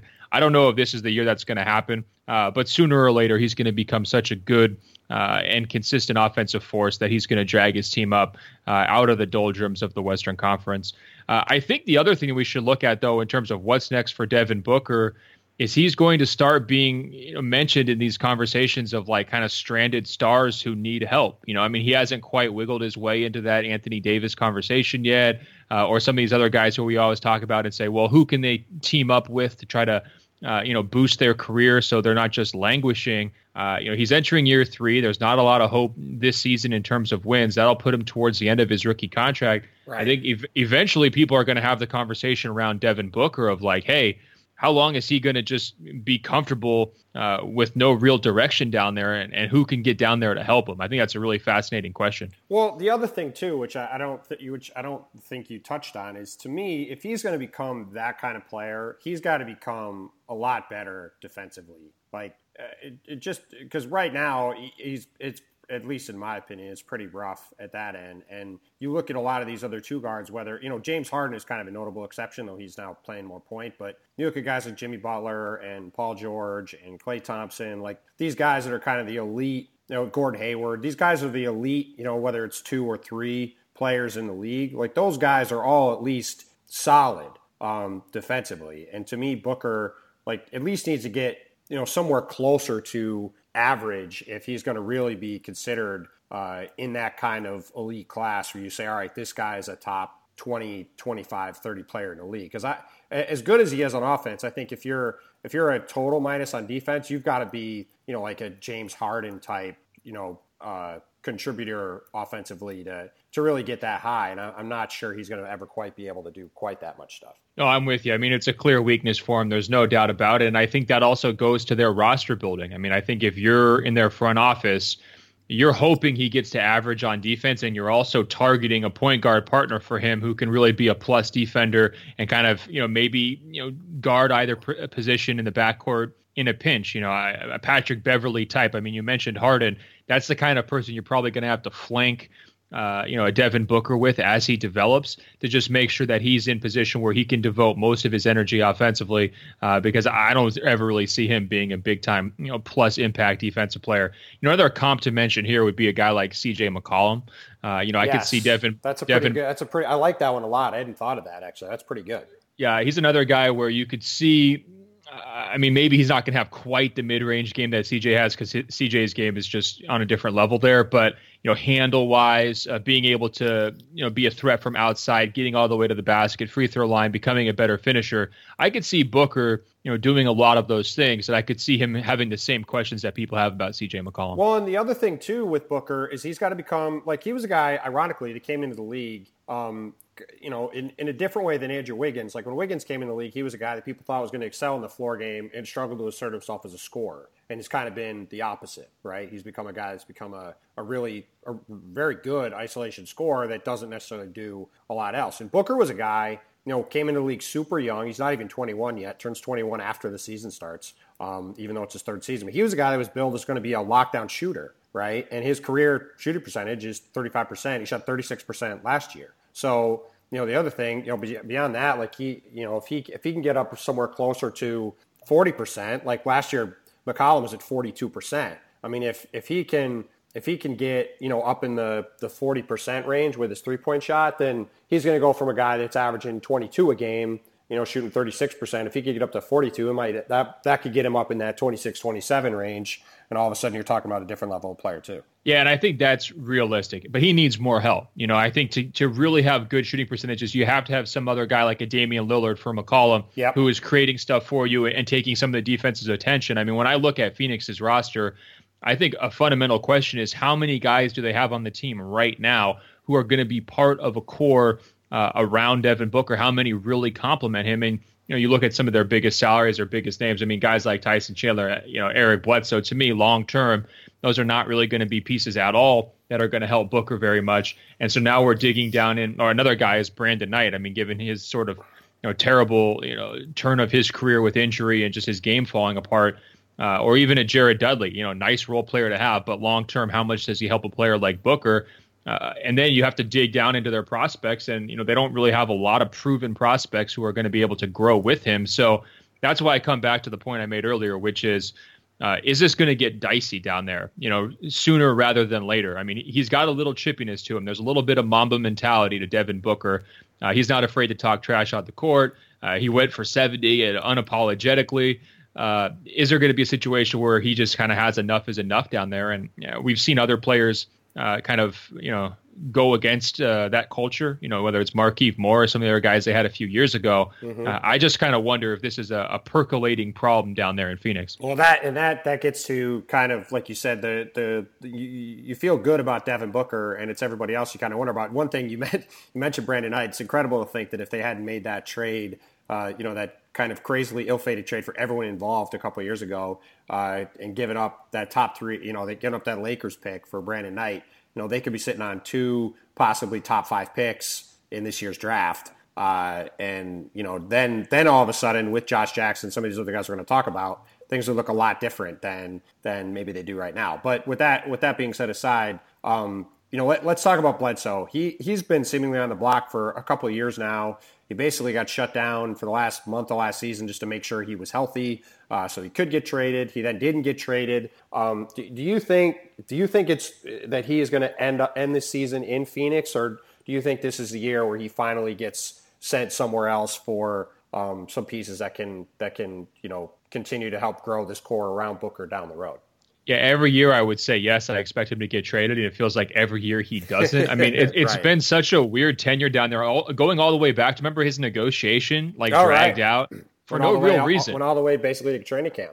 What was the point of that? I mean, it really made no sense. Uh, that was the first. That was the first Rich Paul negotiation, basically, and that's become that's really become kind of his signature thing to really uh, to really drag things out and take as much time as possible. That was the, the first example of it. Yeah, just from their side, it's just like get it done. What else do you have? Like just bring him into camp. You're good. Um, I think that is the worst part of the Brandon Knight injury is how it compromises their ability to really freely trade Eric Bledsoe. Because if you try to trade him, you know, at the deadline, you're basically playing almost half a season with hardly any depth at that point guard position. And it also limits what you can take back. I mean, if you trade Bledsoe out and you don't have Knight to even play any minutes for you, you probably have to get a point guard back how many times do you really see those point guard for point guard swaps? I mean, it does happen. I mean, I guess I'm thinking back to like the you know the Jeff Teague and, and George Hill situation. Yeah. But it, it's not like a common occurrence that people just decide to like swap point guards. You know, yep. uh, I guess Isaiah for Kyrie is the best example really lately. Sure. But you have to have a lot of weird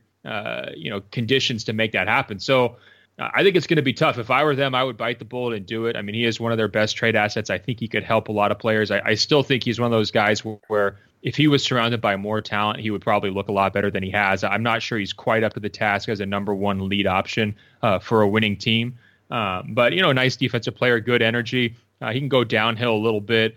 Uh, probably hasn't figured out his shot as well as people hoped he would a few years ago. But uh, I just don't think you know pairing wise, he's a couple years older, you know, quite a bit older really than than Booker. I don't see those guys as aligned very well, and their pairing just hasn't worked that well in Phoenix. Yeah, and, and you know he's also on a pretty good contract as as far as him being a trade asset goes. I mean, he's basically under market value as a starting point guard in the league um, at, at basically 14 a year the next couple of years. I mean, that's a deal that a lot of people would like. So yeah, I think I think it makes a lot of sense. The tricky thing for Phoenix is that last year was the year that if they had made a trade and and you know had a chance, then you know they had a chance to take a guy like say De'Aaron Fox in the draft. Um, this this upcoming draft, I think Collin Sexton's the only point guard that's really thought to be a guy in the top ten. Um, you know, there's not you know it's a draft that's pretty heavy on wings, so you know in terms of like you said, in terms of filling that spot, you know they've got Tyler Ulis and some other guys, but you know it might be tough for them if they do move on from him unless they can get another guy back in that trade, which as you said is is kind of unlikely. But um, well, I had a scout tell me recently we were doing these interviews for our preview magazine, yeah. and it's amazing how quickly we move on from all these kinds of conversations. right. But he's like, just imagine their future if instead of Josh Jackson, they had been able to get Lonzo Ball. Like if the ping pong balls had fallen, yeah. they're they're at number two, and all of a sudden you've got Lonzo and Devin Booker as your core. You feel so much better and so much brighter about what Phoenix is trying to do if they've got that guy locked in. I mean, there's still some questions like can they guard anybody? I mean, it's a, a very obvious question, but I think you'd feel better about okay at least booker has somebody who can grow with him and, and they're similar age wise and they'll play a really exciting fun style. And you know now i think it, it's more uh, of question marks and kind of muddled in terms of where they're going.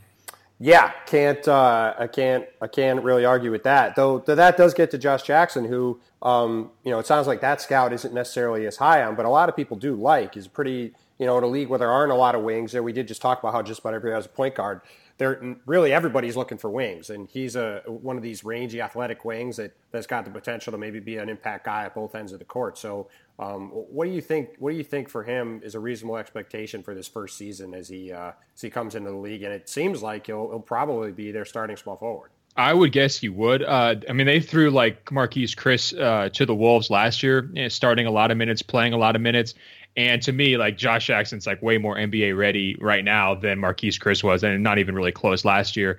Uh, I think you know the energy, uh, you know his athleticism, those both really popped to me at, at, Las Vegas Summer League. I mean, he did seem at times kind of like a man among boys in terms of his ability to just, yep.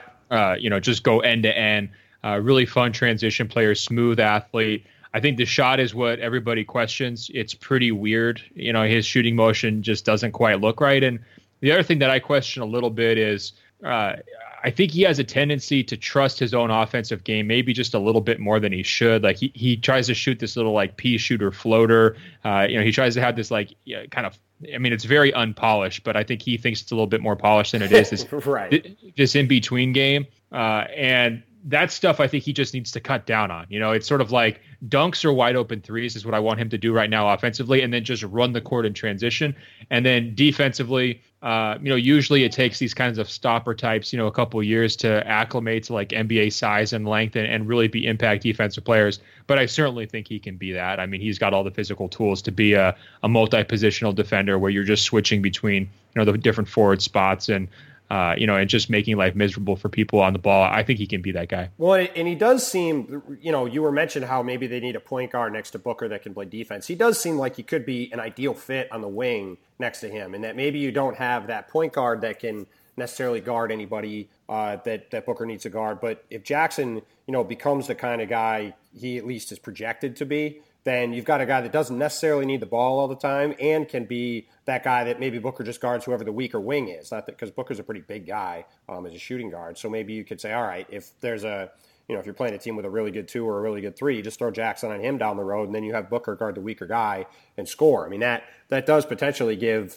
um, that does potentially give Phoenix that kind of flexibility, and and really could be a really uh, dynamic wing partnership if, like I said, if if the two, those two guys do develop the way that a lot of people think they can. Yeah, for sure. I mean, you could definitely say that their strengths complement each other. You know what I mean? And like right. their weaknesses sort of offset. Like they're they're definitely two guys where uh, you don't have to worry about like the overlapping problems. Like remember when everyone was saying, "Oh, maybe Phoenix uh, will trade for Kyrie Irving." Well, like you could see a lot of overlapping issues between him and Devin Booker in terms of no defense and wanting to pound the ball, and you know that could become redundant. There's not a lot of redundancies between Booker and Jackson. Right. No, no question at all. And and you mentioned Marquese Chriss before. I mean, last year the the Suns had two top ten picks. You know, they drafted uh, Marquese Chriss and Dragan Bender. Uh, Bender third, Chriss eighth, and um, you know, Bender really didn't get a chance to do a lot last year. He spent a lot of the year, uh, spent you know the last half of the year injured with a, I think an ankle injury um, when when it looked like he was really going to get a chance to play. And uh, you mentioned how Chriss kind of got thrown to the wolves. I mean, he played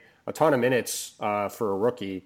Um, you know, I mean, he played every game. He averaged over twenty. He had over twenty minutes a game, um, but but really did struggle at times. Um, looked like a guy who had a big development curve. Do you do you see either of those guys as long term fits as a potential cornerstone piece for Phoenix? And um, what are you looking for from both of them in year two to kind of prove one way or the other whether they can be part of that group? Yeah, going into summer league, they were both really high on my list of guys I was excited to see play. And after like two or three games, I was sort of hanging my head and just being like, "Why did I get my hopes up?" You know, I, like I'm, I'm not trying to be like overly harsh, but with Chriss, I mean, his body is unbelievable. I mean, he has got an NBA body. There's no question about it. He came into the NBA with with that. I mean, the length, the size.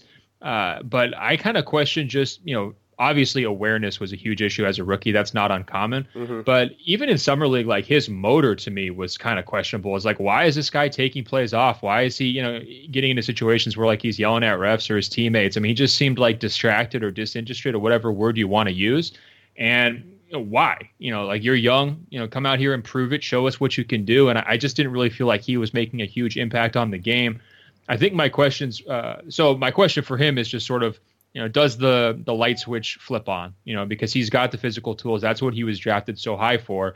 Uh, is he able to kind of get himself to a place consistently where uh, he's playing with you know maximum energy and impact? Uh, that's what I want to see, and I have my doubts. You know, I, I still need to see that. Uh, in terms of Bender, I think my question for him is sort of positional. Uh, who do, who can he guard? You know, if he has to be uh, a five, which it kind of seems like with the way the league is going, like he probably has to play center. You know, is he able to move around and and stay with uh, other mobile centers? Does he get bullied down low? I think those are questions both ways.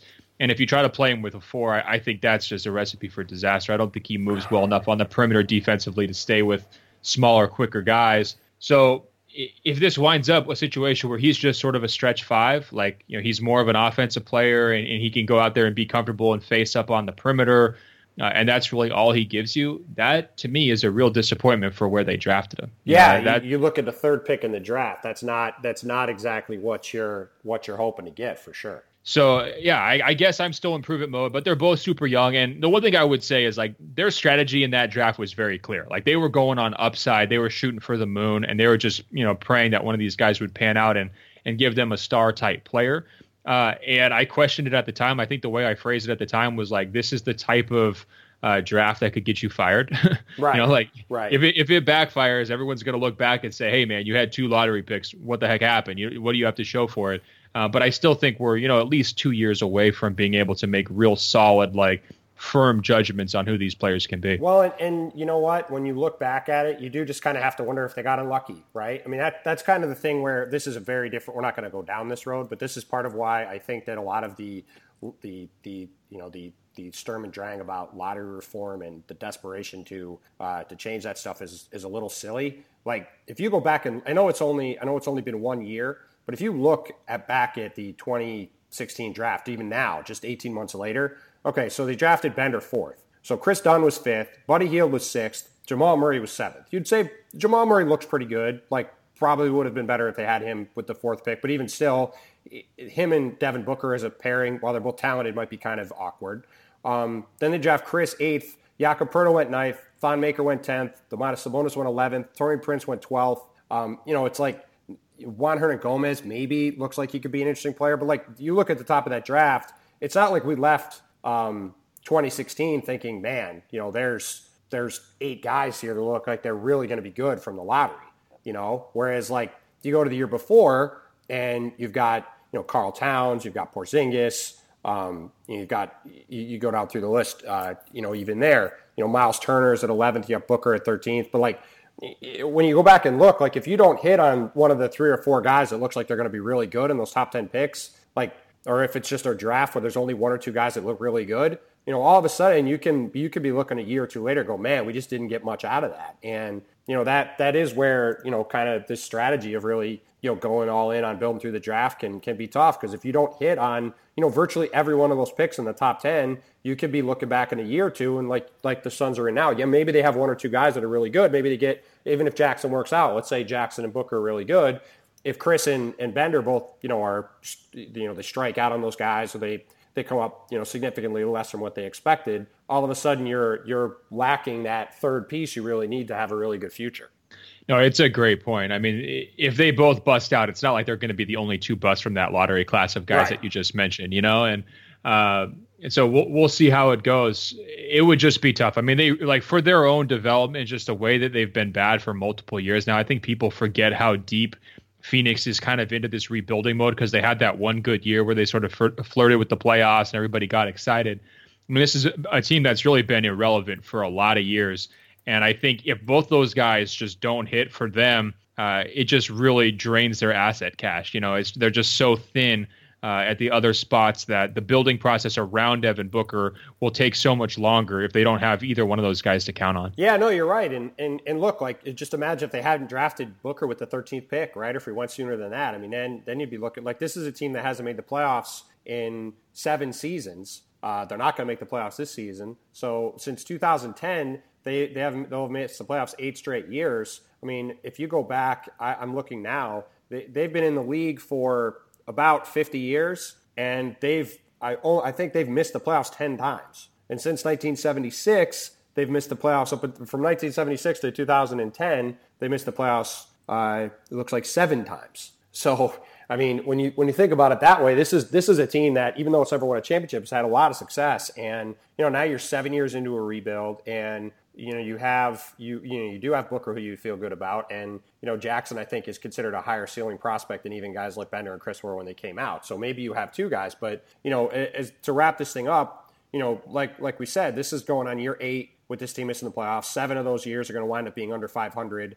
Um, you know, other than that one, you know, breakthrough year, uh, Jeff Hornacek's first year when they won 48 games, and I think won the most games without ever missing, without making the playoffs in league history. Um, how long do you think it's going to take for this team to get back in the playoffs? Is this looking at like is 2020 realistic? Is it even longer than that? I mean, to go back to your point about Booker to begin the thing to, to begin this podcast, you know, if if it if it isn't in the next couple years, that's you're already looking at say year four or five for Booker at that point without making the playoffs, and then you do start wondering if you get into a territory um, where he where everybody on both sides starts looking around for maybe there having to be a, a long term split for him to go somewhere where he can win. Yeah, I think what really scares me and what makes me think this could be a really just an even longer term situation for them, like I'm saying, no playoff appearances for the next three years, is that they've tried so many different things, right? Like they've tried to get into the free agency mix, and that has either not worked in terms of like failed pursuits of guys or backfired in terms of landing a guy like Tyson Chandler who's super expensive and now what do you do with them? Right. They have tried just wheeling and dealing all the trades like you mentioned and a lot of talent went out and not very much talent went back. They've had their share of busts in the draft in terms of, you know, a guy like Alex Len. And, you know, despite all of those misses, you know, they just recently gave their GM Ryan McDonough an extension. So they're clearly committed to this current path and they're committed to him as the talent evaluator. And I think that's kind of what makes me nervous too, is I'm not totally sure this is the guy in his first job who has proven that he should have gotten that extension number one and that he has a real clear idea of how he wants to build this team. Uh, and so you know, that part's got me, you know, a little bit nervous. I mean, you look at some of the other mistakes that they made, whether it was locker room issues, uh, the whole Markieff Morris and Marcus Morris fiasco from a few years ago. Uh, you know, certainly the way they handled Hornacek, the end of his tenure there was an absolute mess. Everybody knew it. Uh, and so I think for whatever reason, Phoenix tends to skate a little bit in, in, terms of the NBA's most dysfunctional organizations. Like we think of the Kings, we might think of like the process Sixers, uh, the Pelicans. Uh, but well, I think they've kind of done it quietly, right? Like yeah. there've been a couple issues, but there haven't been like they haven't made colossally like they haven't made colossally bad trades. Like even that even that three team trade or four team trade, including Brandon Knight, like people look at that as a bad trade, but the, you know there were so many different uh, facets of that trade and so many weird things happened in it that people kind of it, it, it almost gets all lumped into one thing, right? It's not like totally. that Kings trade where the Kings gave up, you know, multiple first round picks to save $10 million.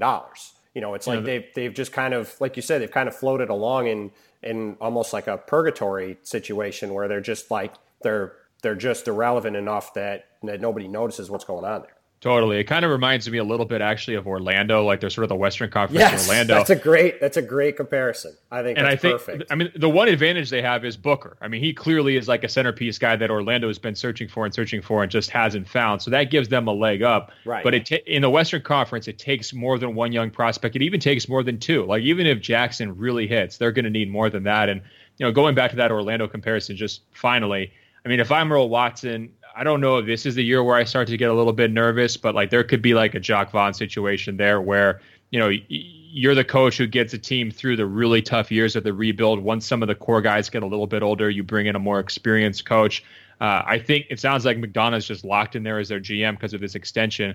Uh, but I think Watson isn't too far away from some of the hot seat type talk uh, here, whether it's this year or next year. Yeah, no, it'll be it'll be really interesting to see. So, so Ben, thanks for the time, man. I appreciate it. Um, I know you're in the middle of preview mode, but this isn't coming out for a couple weeks. So, you've got any? If you have anything in the hopper uh, for the first week or so of camp, you want people to to read, you know, let them know about it, and also let them know where they can find you on the various social medias. Yeah, guys, just si.com slash NBA. We're to go all out with the preview stuff as always. You know, reasons to watch, entertainment value rankings, uh, you know, team by team previews uh, scouting reports from opposing scouts, all that good stuff. I'm on Twitter at Ben Golliver, B E N G O L L I V E R. Uh, Tim, thanks for the convo, man. Anytime, man. Looking forward to uh, look forward to seeing you soon. Take care.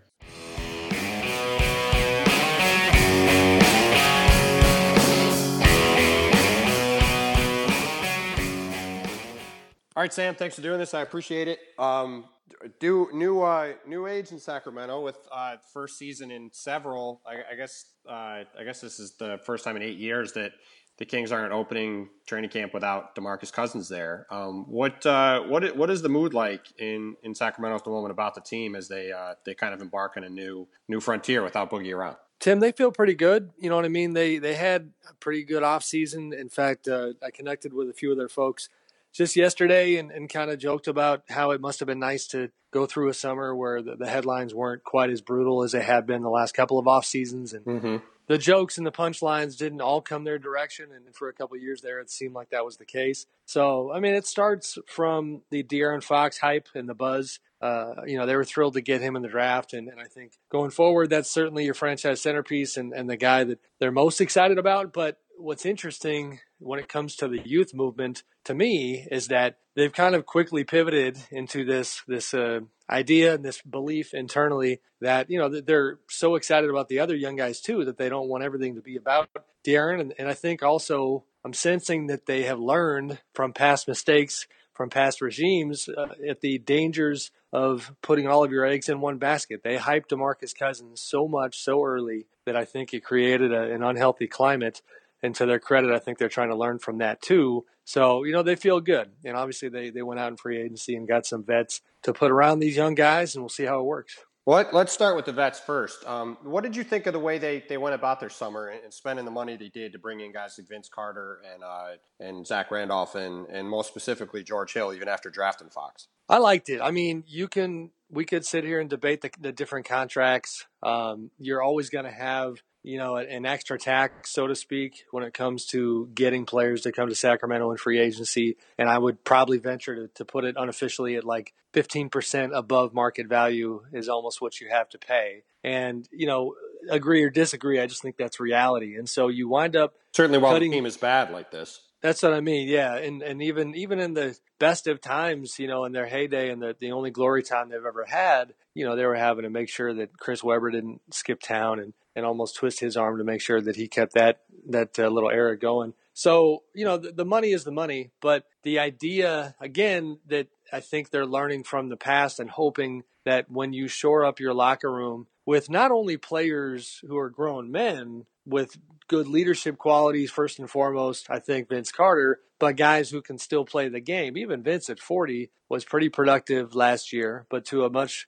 more relevant degree, I think George Hill being a guy who comes in with the ability to make an impact, give your fans a few more W's, which they have not had many of in the last couple of years, but also not uh, kind of that same theme of not expecting De'Aaron Fox to move mountains right away and letting him kind of play his way into that position. Um, you know, it's a it's a debate. You know what I mean? I think there's a gray area there where you can certainly contend that maybe you slow down his development if you have a guy like George Hill in town. But I think if you uh, if you swung it the other way and you had nobody to to fill that gap at all, then maybe you're putting too much on him too fast, and we'll see how it works. Well, and you also probably, I'm sure their thought, at least I would be, is that if you you have him there for a year and, and it looks like you know De'Aaron's ready to go next year, I mean that's still that's that's only a couple year contract at that point. Maybe you flip him to say a team like the the Wizards that's got you know Ian Mahinmi on a couple extra years, and maybe you get a first round pick back, and you sure you know use him use a useful player on a big contract to get a you know a non useful player on a pick, and you know especially with a team that's not going to have a pick in 2019, maybe you you know get a first round pick back that way or some other way like that, and kind of use them that way. But um, you know you mentioned De'Aaron Fox before.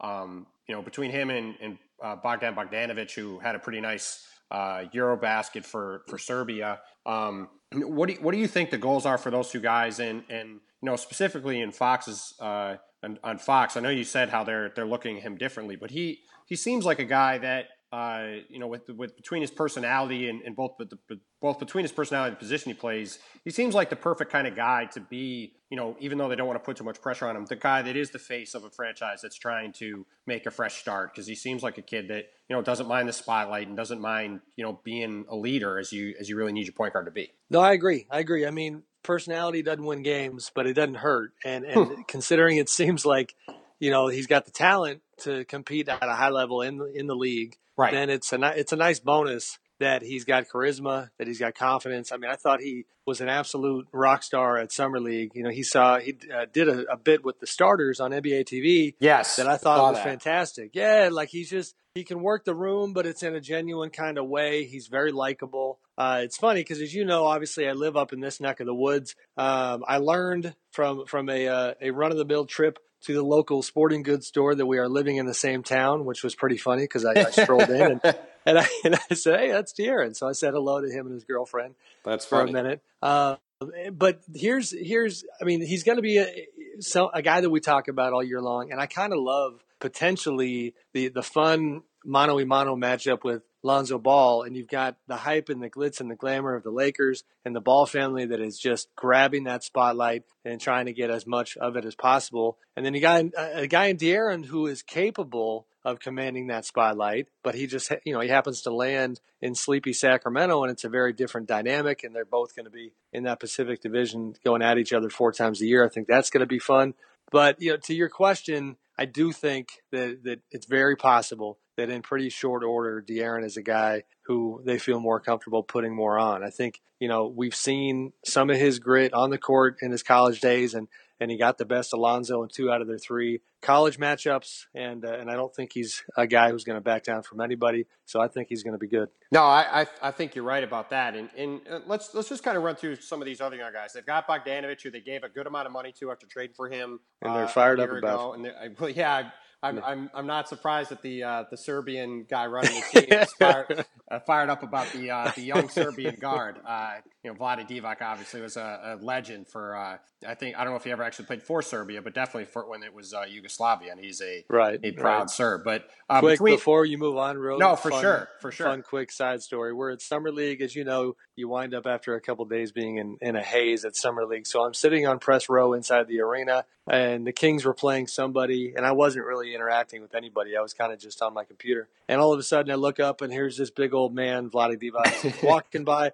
and he points at me and he says, "Sam, Sam, you need to meet Bogdan," and Bogdan's right there, and he ma- he tells me I got to meet him, and he says, "You were the first person I told we were that we were gonna get him for next season. I told you, I told you I would do it." and it was like, I mean, he was very excited, and they still are. Um, Yeah.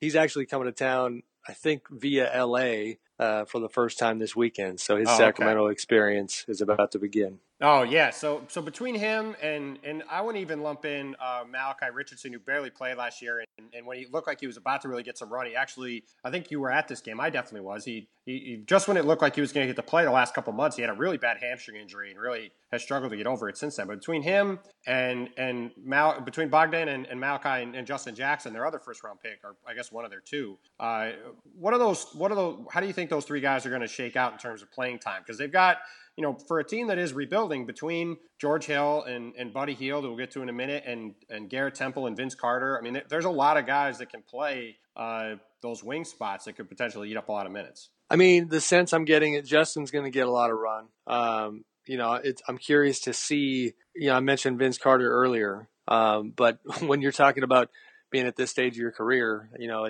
from day to day, week to week, you know, the, those wheels might start falling off. You know, mean? so I'm, I'm curious. To. And so we'll see what Vince is bringing and, and whether or not he's going to cut into some of the young guys' minutes or even how many minutes he wants to play. Uh, at the same time, I don't think it's a small revelation. I mean, Vince told me at Summer League that he doesn't think this is his last year and he's thinking about playing two more. So with that in mind, you know, I think he still wants to compete. But nonetheless, Justin Jackson is a guy that they're pretty fired up about. And I think Frank Mason, the third, too, uh, as a possible backup one and, and getting some, you know, time on the side behind George and De'Aaron. Uh, you know, you got Papagiannis, who is obviously not panned out whatsoever. We'll see if he can get some run. But they, like the core. And then Buddy Hield, first full season in Sacramento, trying to break out as as a uh, part of their core going forward. They uh, they got a good thing going, but I don't necessarily envy Dave Joerger just when it comes to the rotations because you got Z-Bo, who we haven't even mentioned, who you know he still considers himself an extremely productive, impactful NBA player, and I think he's going to want to play a fair amount. And uh, you know, there's only so much minutes to, to dole out. It is pretty crazy. I mean, you look at their roster, and I mean, they've, I mean, obviously they've got guys like Vince and Z-Bo that are old, and you know, Garrett's 31 and George Hill's 31. But I mean, you look, they've got, you know, Bogdanovic is 25, uh, Willie Cauley-Stein's 24, Buddy's 23, Frank Mason's 23, Justin Jackson's 22, Skal is 21, Malachi Richardson 21. Like they've got probably two thirds of their roster is guys that are 25 and under, which is Yeah. um, you know, like you said, I mean, not only do they have a lot of guys to try to get minutes, but they got a lot of young guys to try to get minutes. So um, it, it is going to be interesting to see how Dave shakes that out. Um, Well, and I think overall, the, I've seen a few projections where folks were pretty ambitious about their ability to improve that record.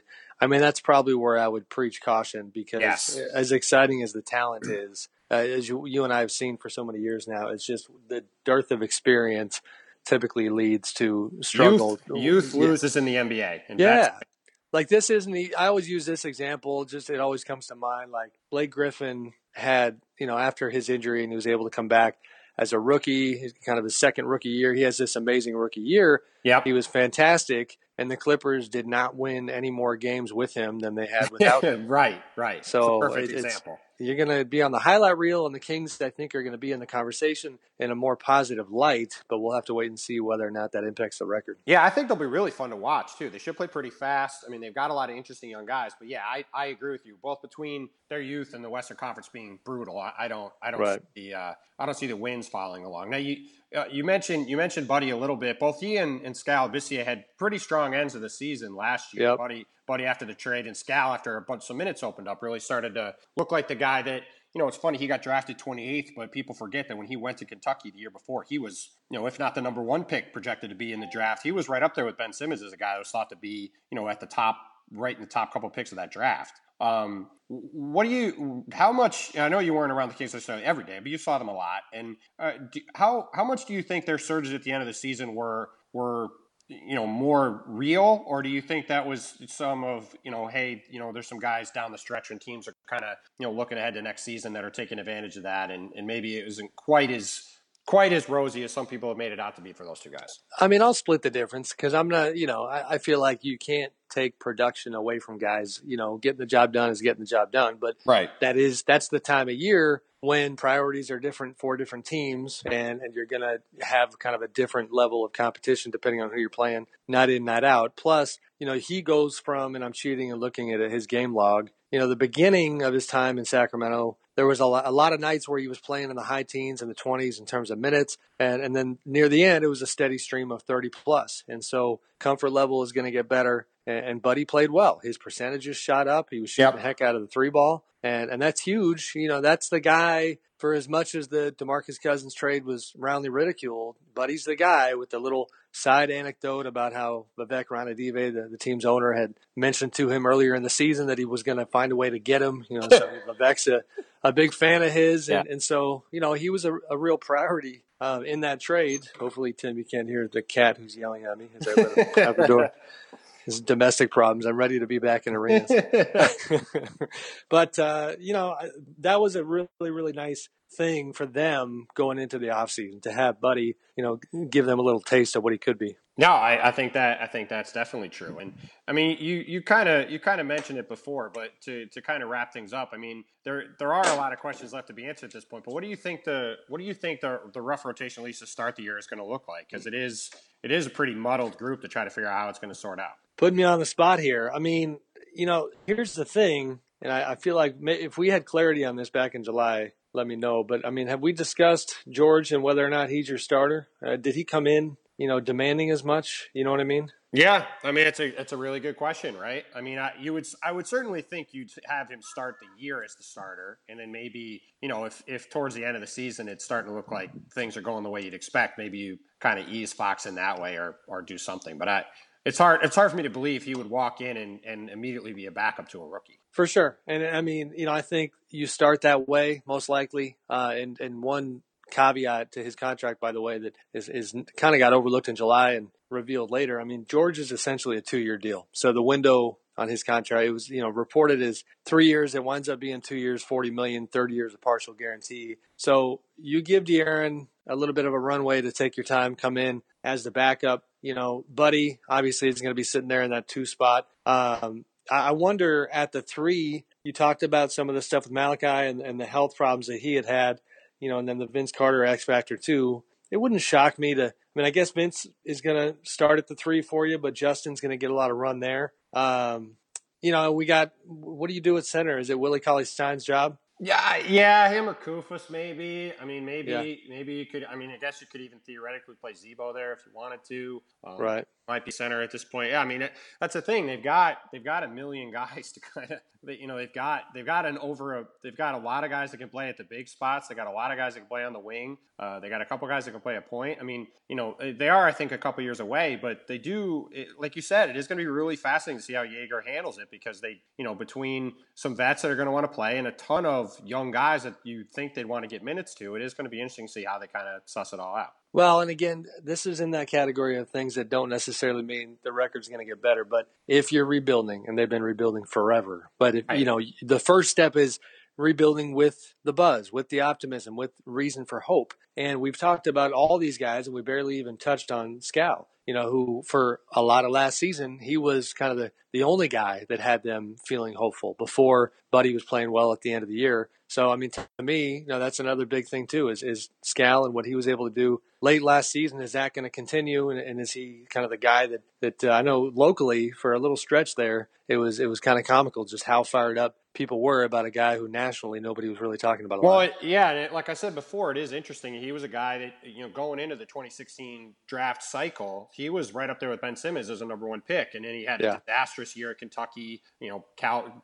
John Calipari wanted him to really round out his game. You know, kind of treated him the same way he did Karl Towns. He wouldn't let Karl Towns shoot threes. Yep. At, at Kentucky, and that really rounded out Karl's game. Whereas Skal, um, you know, he kind of did the same things with him, and it didn't work. And Skal really struggled. He ended up falling all the way to 28th in the draft, where the Kings got him. And you, you, did see, like you said, towards the end of last year, he was kind of showing flashes of the guy that was thought to be a top, you know, five talent in the draft. You know, you know, maybe 12 or 14 months earlier. So what, you know, I guess we'll just end up with him. Like what coming into this season, kind of from your standpoint, I know, you, like I said, you're you're obviously a national guy, but you pay attention to them a lot. Like, what are you what are you expecting to see from him uh, in terms of trying to back up that production, and if he can, you know, prove that that wasn't a mirage?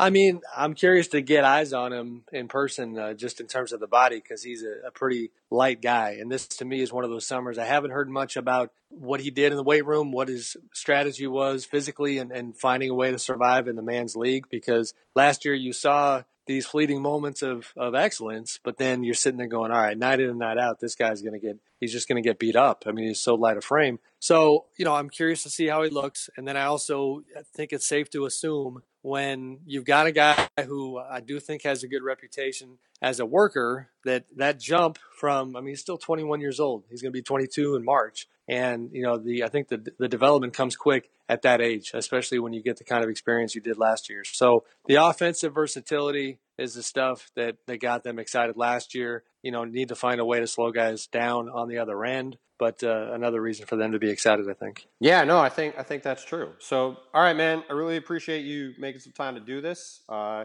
let the this isn't going to come out for a couple weeks, so let the people know uh, where they can uh, where they can follow you on social media. Though I'm sure everybody who listens already does. And uh, if you have anything planned for the first week of camp that you you want to have people go back and take a look at, um, you know, feel free to plug it.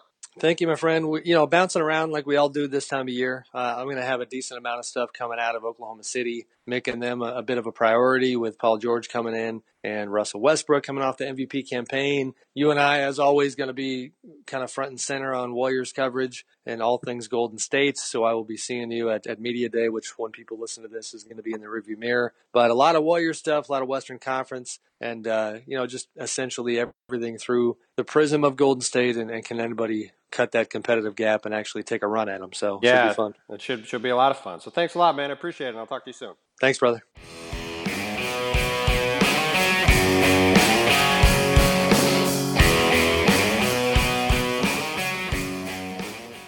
All right, in order. Thank you to Anthony Slater from the Athletic Bay Area, Brad Turner from the LA Times, Tania Ganguli from the LA Times, Ben Golliver from Sports Illustrated, and Sam Amick from USA Today. Appreciate all of them coming on, spending a few minutes to talk about the various teams in the Pacific Division. Um, help round out this podcast. Appreciate it. Um, as for me, you can find my work in the pages of the Washington Post on WashingtonPost.com, on Twitter at Tim Bontemps, on Facebook at Tim Bontemps NBA. Uh, please find the podcast wherever you can find it Stitcher, iTunes, wherever. Give it a five star rating and review. Really helps a lot. Please go find the music of Glenn Yoder in the Western States. Uh, theme music for the podcast. Those guys do a great job. I've seen them in concert; they're really good. Um, so go go find their music wherever you can get it online and purchase it too. We're going to be back with a bunch more of these pods over the next couple weeks. Just gotta just gotta reel them out. So um, you know, Pacific today. We'll get a couple more out later this week, a couple more next week, and then by then the season will be upon us. So uh, be on the lookout for those. Might try to get another one non-division uh, preview one and two, but a lot going on right now, so we'll see. But in the meantime, thanks a lot for listening. We'll talk to y'all again soon.